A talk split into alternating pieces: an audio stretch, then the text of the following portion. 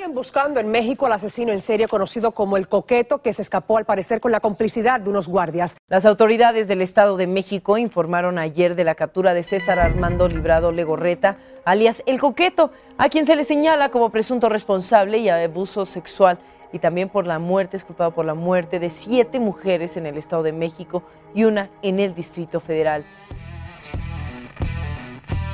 Estás escuchando Perfil Criminal con Tania Mino.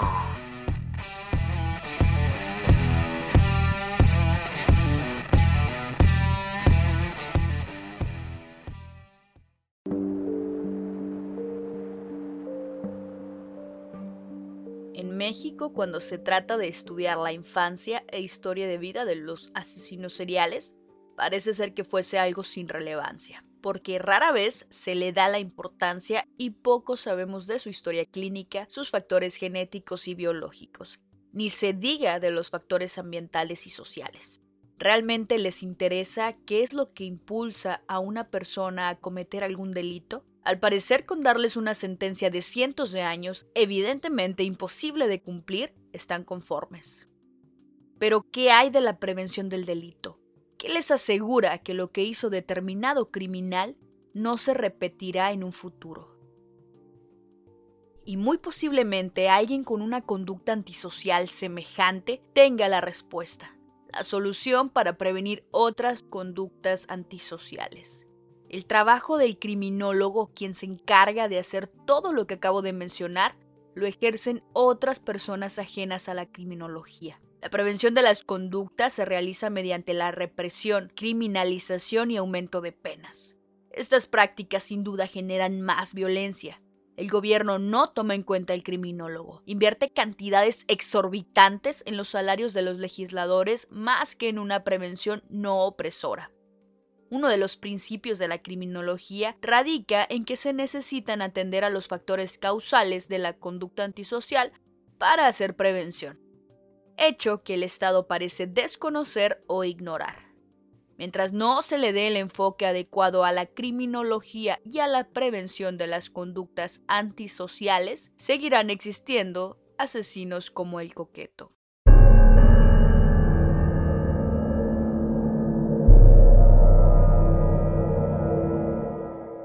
Bienvenidos al quinto episodio de Perfil Criminal.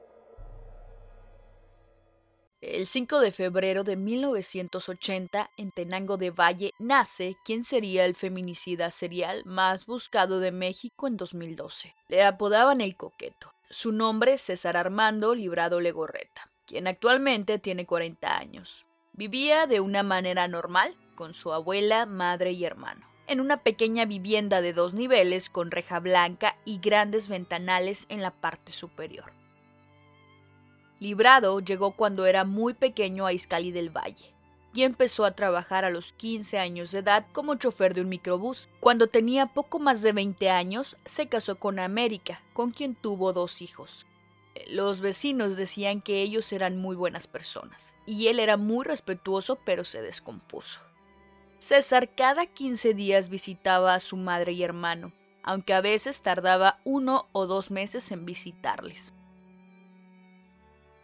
Jugaba fútbol en la calle con niños y adolescentes. Con frecuencia presumía entre tres y cuatro teléfonos celulares e intercambiaba canciones con sus amigos. Nadie recuerda algún crimen contra una mujer ocurrido en la comunidad. El cruel asesino representó una verdadera amenaza para las mujeres que viajaban en transporte público, ya que trabajaba como chofer de la Ruta 2 que corre del metro Chapultepec a Valle Dorado. Todo comenzaba en altas horas de la noche, cuando ya no había ningún camión en circulación, excepto la Ruta 2 que opera las 24 horas del día. Su modus operandi consistía en ganarse la confianza de las mujeres para después violarlas y matarlas, al asfixiarlas con una llave china. Cuando viajaban en su microbús, las seleccionaba al azar, y antes de llegar al destino cambiaba de ruta. Violaba a la mujer y la asesinaba. Posteriormente arrojaba el cuerpo al canal de Tlanepantla o en diversos sectores de Naucalpan, llevándose consigo las pertenencias de sus víctimas para regalárselas a su esposa. La edad de las víctimas era entre los 16 a los 34 años. Él confesó que todas fueron mujeres jóvenes a las que violó y luego mató por temor a que lo denunciaran. Solo una de las víctimas sobrevivió a la violación, pero fue porque el criminal se fue pensando que estaba muerta. Él mismo se autodenominaba como el coqueto, y el microbús que conducía tenía esa leyenda escrita en el parabrisas. Sus compañeros de trabajo no lo tenían en un buen concepto. Según declaraciones, decían que ni como compañero era bueno, era agresivo y muy corriente. Sacaba la cabeza por la ventana del microbús y les gritaba leperadas a las mujeres que pasaban. Era muy valiente para gritarles obscenidades a las mujeres, para ofrecerse a llevarlas a sus casas, para violarlas y después asesinarlas. Sin embargo, a la hora de los golpes con hombres siempre le faltó decisión. Era un cobarde. Conductores relataron que muchas veces lo retaron a golpes y casi siempre rehuyó. Las pocas peleas que tuvo las perdió. Él no las buscaba, pero la forma abusiva en que se comportaba al querer ganar el pasaje le generó muchos problemas. Le gustaba utilizar perfume, pantalones de mezclilla y camisas holgadas para lucir sus tatuajes, pues según él atraían a las mujeres. En los tres años que trabajó nunca se le vio con amigos. Casi todos sus compañeros lo evitaban por odioso y vulgar. Cuando su turno comenzaba a las 3 de la tarde, él iniciaba a las 7 u 8 y se prolongaba hasta la madrugada, a las 3 o 4. Casi nunca se paraba en la base y daba muchas vueltas por fuera sin checar tarjeta. A veces dejaba de operar. Su carrera delictiva inició hace 10 años, el 21 de junio del 2010. Él tenía 28 años cuando violó a su primera víctima, una mujer de 25 años, dentro de un microbús de la Ruta 2 por los rumbos del centro comercial Mundoe, en el municipio de Tlalnepantla. Aunque pensó que la había matado, no fue así, y fue pieza fundamental para que policías ministeriales lo identificaran y detuvieran, gracias a los datos que aportó de él. Ella se me sube en Valle Dorado, 5 de la mañana, la levanto, sí, y me paga el auditorio con uno 100. Para esto yo me paro en la clínica 58 del Seguro Social sobre el periférico y le digo, permíteme tantito, déjame checar mi gas y veo que la aguja otra vez está mal. Me regreso y me subo al micro y le digo, toma otro, porque mi carro sigue fallando. Me dice que sí, que está bien, pero que la deje más adelante porque ahí está muy oscuro. Me arranco de ahí mismo y ya no la bajo. Me meto en una calle, apago el microbús, me le acerco a ella y le digo, ya valió madre, hija de tu pinche madre, no te pongas al pedo. A lo que ella me contesta, ¿por qué? Porque te voy a violar. Forcejeamos en el trayecto del pasillo del microbús y en un asiento se tropieza con una pata de un asiento, a lo que hace que caiga ella en otro asiento y yo caigo encima de ella. En ese momento la empiezo a, estrangular del cuello con mis manos. Se desmaya, la agarro y la bajo al pasillo le quito su pantalón y su ropa interior y la empiezo a violar.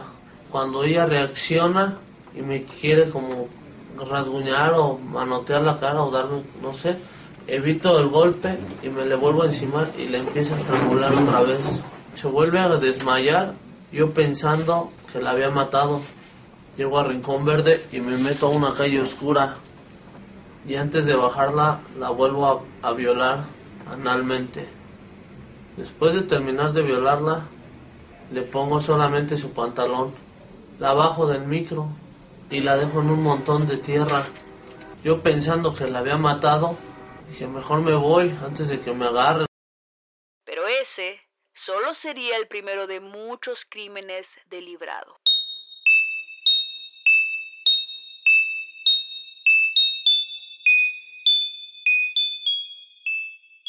La noche del 13 de julio de 2011, Blanca Elia subió al microbús que conducía César Armando, en Santa Mónica, frente al restaurante Safari.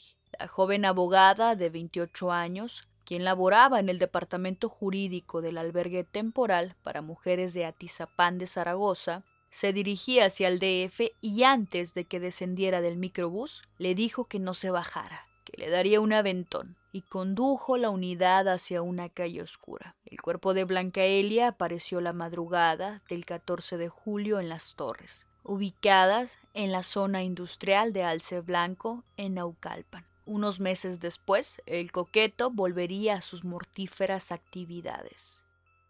El día 26 de noviembre de 2011, Eva Cecilia salió de su casa para ir a patinar. Horas más tarde, al querer regresar, su novio la acompañó a tomar el microbús. Eran aproximadamente las 10 de la noche, y no pasó mucho tiempo cuando abordó la unidad con destino a la muerte. Cuando subió solo iban dos o tres pasajeros. Eva Cecilia solo hizo una expresión de preocupación al ver hacia el fondo de la unidad. Esa es la última imagen que su novio tiene de ella. César Armando hizo uno de sus acostumbrados recorridos fuera de ruta, luego de ir a visitar a Mónica, otra de sus parejas sentimentales, con quien también tuvo un hijo. La joven de 16 años, estudiante del colegio de bachilleres, pagó 10 pesos para llegar a la parada de Mundo E, zona donde vivía y estudiaba. Pero al ser la única pasajera, el coqueto pensó, esta ya chingó a su madre. Después de que la violo, veo su, veo su mochila, la reviso y trae un celular touch. Después de que le quito el teléfono, me pongo detrás de ella y la chineo hasta dejarla sin vida. Descríbeme qué es chinear. Metes el brazo derecho y rodeas el, el cuello y subes el brazo izquierdo colocando presión sobre tu brazo derecho, ¿sí? Hasta llegar a que la persona se quede sin aire.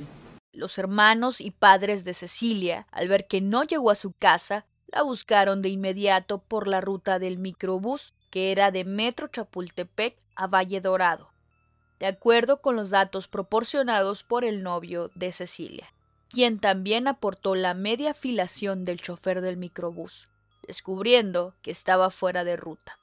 Su familia y sus amigos de bachilleres organizaron brigadas de búsqueda.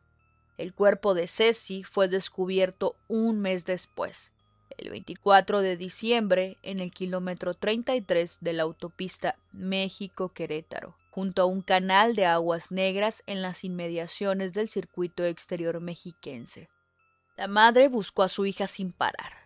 Ella misma se percató de que la habían encontrado al hurgar en un altar de expedientes el 27 de diciembre de 2011, un mes después de que desapareciera. El rostro de la joven era irreconocible, pero traía aún puesta su sudadera de color rosa, por lo que después de pruebas periciales de identidad, el cuerpo de Cecilia fue entregado a su familia y fue sepultada el 29 de diciembre de 2011.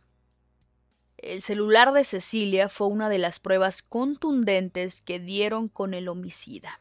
Sin embargo, antes de encontrar el cuerpo de Cecilia, el coqueto ya había cometido otro asesinato. La noche del 25 de diciembre, Dayana subió al microbús conducido por César Armando. La joven de 23 años trabajaba en una cafetería para mantener a sus dos pequeñas hijas que vieron por última vez a su madre durante la Navidad. Como madre soltera, su prioridad eran sus hijas, por lo que al salir de trabajar su preocupación era llevarles leche. La asesiné por lo mismo, por miedo a que, que me denunciara.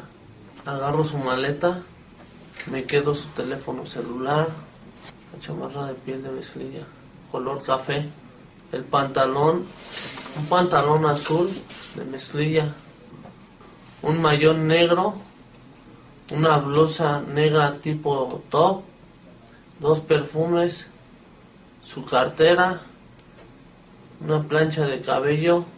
Me la llevo a mi casa y a mi esposa América, sí. Le doy el pantalón, los mayones, sí. Los perfumes. Su cuerpo, con múltiples lesiones, apareció la mañana del 29 de diciembre en la carretera Lago de Guadalupe junto a la subestación de bomberos de Tlalnepantla. No pasaría mucho tiempo para que su deseo de volver a violar y matar le controlaran de nuevo. El 30 de diciembre, Fernanda subió al microbús conducido por el coqueto, pues quería llegar a la chilanguita en satélite, donde se reuniría con sus amigas y su hermano. La joven de 20 años salió de trabajar de un restaurante donde laboraba como anfitriona y se dirigía a la zona de satélite, donde el coqueto se salió de ruta y en la calle trasera de Suburbia sometió con violencia a Fernanda, cuyo cuerpo apareció horas más tarde en el kilómetro 34 de la autopista México-Querétaro. El 8 de enero de 2012, el coqueto llegó a la base de Valle Dorado, donde se percató que una joven se quedó dormida. Ella subió en el metro Chapultepec en la corrida de las once de la noche. Olía muchísimo alcohol cuando subió. Tenía ojos de color café y cabello lacio. Cuando sintió que el coqueto tocaba su cuerpo, ella despertó y preguntó dónde estaba. César Armando la sometió a golpes para ser violada. El cuerpo mutilado de la joven apareció un mes después. El 8 de febrero, en un cárcamo dentro de un tubo de 1.10 metros de diámetro. El olor del cuerpo en estado de descomposición llamó la atención del velador del cárcamo, quien pensó que era un perro muerto, y al asomarse al tubo descubrió que era una persona asesinada. La joven tenía entre 20 y 25 años de edad, un metro sesenta de estatura, cabello lacio, largo, desmorena clara, ojos cafés, de acuerdo con el relato del coqueto, pues cuando su cuerpo fue encontrado, su rostro estaba completamente desfigurado. Vestía pantalón de mezclilla, chaleco de color verde, botines color beige, playera con corazones, ropa interior de color morado y tines color rosa, pulseras de hilo de colores con un San Judas. Durante meses nadie reconoció el cuerpo de esta chica, quien finalmente fue sepultada en la fosa común como desconocida. El periodo de enfriamiento es el tiempo en el que el sujeto no necesita matar, aunque sí es posible que experimente la necesidad de recrear el último crimen cometido. Para ello, muchas veces el asesino en serie suele hacer uso de trofeos o souvenirs de sus víctimas, mediante los que recrea esos actos realizados.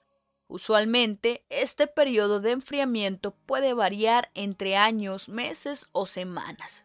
Sin embargo, para librado el tiempo se iba reduciendo conforme los asesinatos dejando un periodo de enfriamiento cada vez más corto, llegando a cometer cuatro homicidios en un periodo no mayor a dos meses. Los feminicidios estaban a punto de terminar, no sin antes agregar una víctima más a la lista.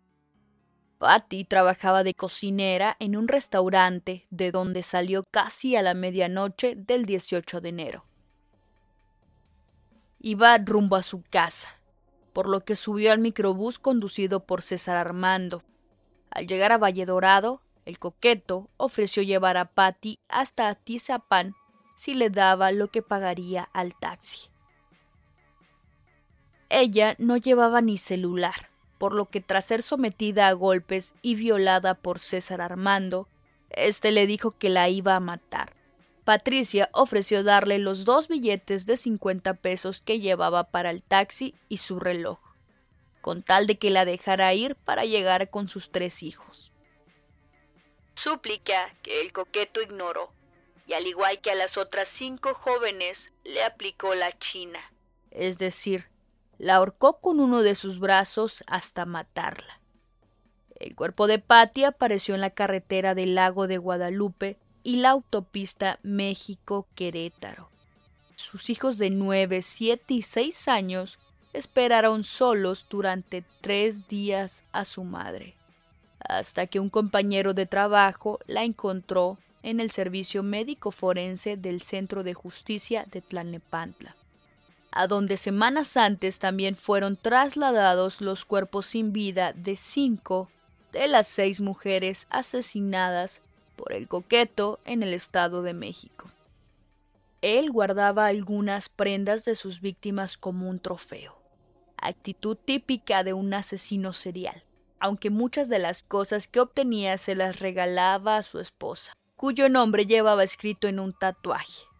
El celular de Cecilia, la mujer que violó y asesinó, tenía en su pantalla una foto de ella, y cuando su esposa América encontró en la calle cartulinas con la fotografía de la mujer, donde se informaba que estaba desaparecida, y sus familiares pedían la colaboración de la ciudadanía para buscarla y encontrarla, surgió en América un mal presentimiento y cuando se enteró de que su esposo tenía que ver con ese caso, ella misma colaboró con la policía para que fuera detenido y encarcelado. Inicialmente es capturado el 26 de febrero en el entonces Distrito Federal, detenido y trasladado a las instalaciones de la Subprocuraduría de Justicia, con sede en Barrientos, Estado de México. Durante su interrogatorio confesó haber violado a ocho mujeres y asesinado a siete de ellas. ¿Cuál es tu nombre completo? César Armando Librado Legorreta. ¿Cómo te dicen? Coqueto. ¿Sabes por qué estás detenido? Sí, por violación y asesinato. ¿De cuántas personas? Violé a ocho mujeres, de las cuales maté a siete, por miedo a que me denunciaran. Nunca supo que a su primera víctima la dejó viva. Afirmaba que no lo creía, que a todas las había estrangulado con la llave china, precisamente para que no le denunciaran. Sin embargo, cuando esta mujer lo tuvo a la vista, sin temor a equivocarse, lo identificó. Ese maldito rostro nunca lo voy a olvidar. Desde el día en que me atacó, siempre estuvo en mi mente. Fue una pesadilla en mi vida. Le gritó la mujer cuando lo tuvo enfrente. Por increíble que parezca, el coqueto se fugó ese mismo día de las instalaciones. El procurador estatal, Alfredo Castillo, dijo que al no tener la figura del arraigo, los detenidos solo pueden estar vigilados, pero sin violar sus derechos humanos, por lo que en cualquier descuido se pueden escapar, como en este caso ocurrió. Es decir, al no haber existido fragancia en su detención, se solicitó la medida cautelar de retenerlo, pero esta no implicaba ni facultaba de ninguna forma al Ministerio Público a decretar la retención en las galeras o en un centro de arraigo. Hubiesen incurrido en privación de la libertad o abuso de autoridad, por lo cual se mantuvo a cargo de los elementos de la policía ministerial, quienes descuidaron la vigilancia. Cuando estaba detenido, se fugó de donde permanecía en espera de que fuera librada una orden de aprehensión en su contra. Aprovechó que el cansancio venció a los policías y se quedaron dormidos para escapar por una reducida ventana que encontró en la oficina. Estaba a tres pisos de altura. Improvisó una cuerda con cables para bajar desde la ventana. Sin embargo, cayó y se causó varias fracturas entre ellas una en la columna por lo que no pudo caminar debido a las lesiones, y se arrastró 200 metros hasta la calle, donde pidió ayuda a un automovilista, a quien le dijo que lo acababan de atropellar. Este se detuvo a auxiliarlo, lo llevó a casa de su medio hermano, quien al recibirlo lo cuestionó sobre qué le había pasado. Librado se negó a responder. El hermano, ante la duda, llamó a su madre, lo que provocó la molestia de ésta, quien pidió lo llevar a casa de su padre, con quien tenía poco contacto. Su medio hermano lo llevó al domicilio paterno. Su padre, a quien le confesó lo que hizo, lo llevó a la casa de los tíos, lugar donde fue encontrado por las autoridades. Le encontraron acostado en el piso y en el tiempo en que se le buscó no se atendió sus lesiones. Cambió su apariencia, se rapó y para llegar al lugar donde se escondió, a sus tíos dijo que había sido víctima de un secuestro del que logró escapar. Cuando los noticieros de todo el país daban con la noticia de su aprehensión, el peligroso sujeto ya se había fugado. Cuando Librado se fugó, dos policías ministeriales estaban a cargo de vigilarle. El tercer oficial era el supervisor del piso y de la labor de dichos agentes. Los policías a cargo de vigilar a Librado se pusieron de acuerdo para dividirse y relevarse en la guardia razón por la cual el presunto feminicida solo estuvo bajo el cuidado de un oficial, quien se quedó dormido. Al regresar el oficial que cubría la segunda parte de la guardia, el oficial que se había quedado dormido le advierte de la fuga, y tras discutir, deciden también escaparse. Se ofreció una recompensa a quien aportara información sobre su paradero. Al día siguiente, durante la madrugada, fue detenido uno de los tres policías ministeriales. Señaló que al percatarse que el reo se había brincado de una ventana y al saber que serían culpados, se dieron a la fuga para no ser detenidos. A pesar del error, el procurador dijo que en las próximas horas sería detenido, pues su arresto se dio luego de meses de investigación por lo tanto lo tenían perfectamente ubicado. 600 policías lo buscaban hasta por debajo de las piedras, pero no lo encontraban. Policías ministeriales, estatales y municipales del Estado de México solicitaron apoyo de entidades vecinas como Tlaxcala, Hidalgo y Morelos. Lo buscaron hasta en la casa del migrante San Juan Diego, pero sin éxito, pues hubo información de que se confundió con migrantes centroamericanos con el objetivo de abordar el tren de carga. Sin embargo, fuentes no oficiales aseguraron que el coqueto huyó alrededor de las 4 del lunes 27 de febrero.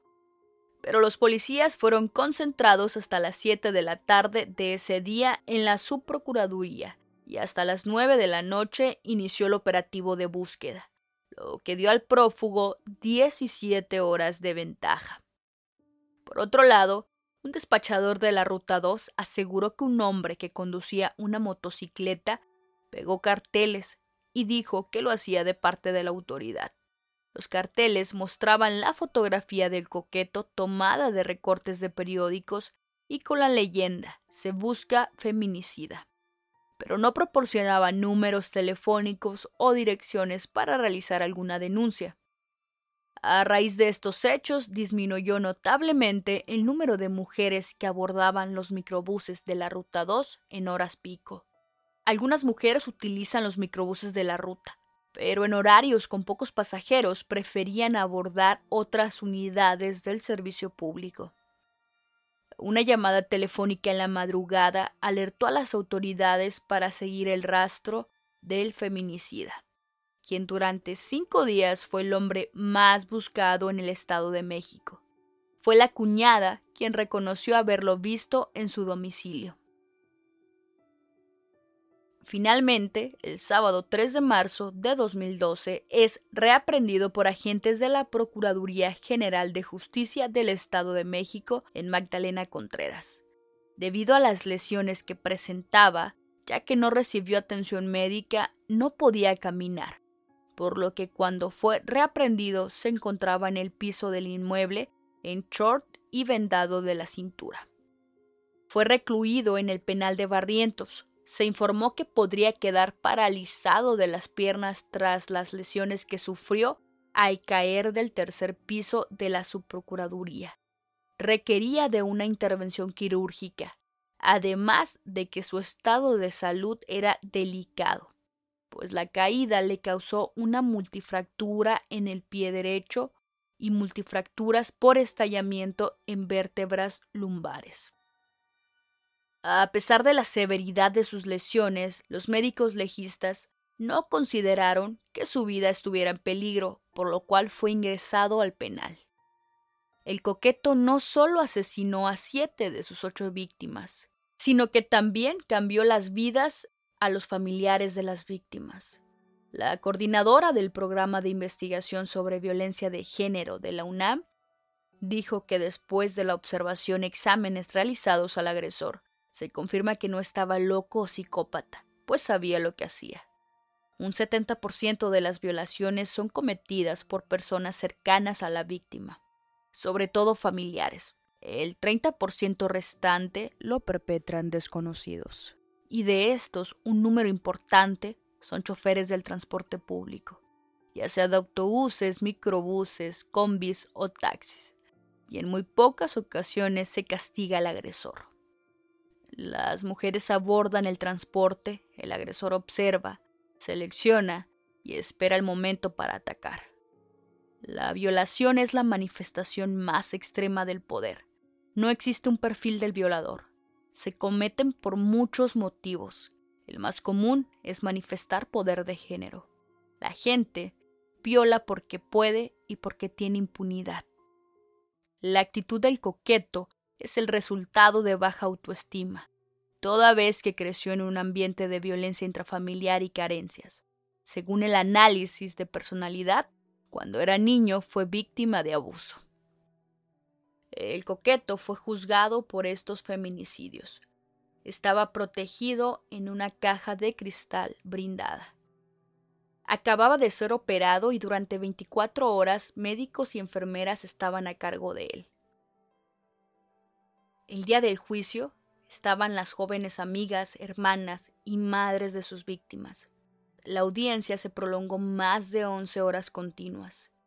Luego de que Librado Legorreta aceptó el procedimiento abreviado y fue cerrado el debate del mismo, el juez de control Juan Arturo Velázquez le dictó sentencia condenatoria por cada una de sus seis víctimas por 40 años de prisión multa de 700 días de salario mínimo e indemnización de 94.515 pesos, así como el decomiso del microbús en el que trabajaba como chofer. Finalmente fue sentenciado a 240 años de prisión.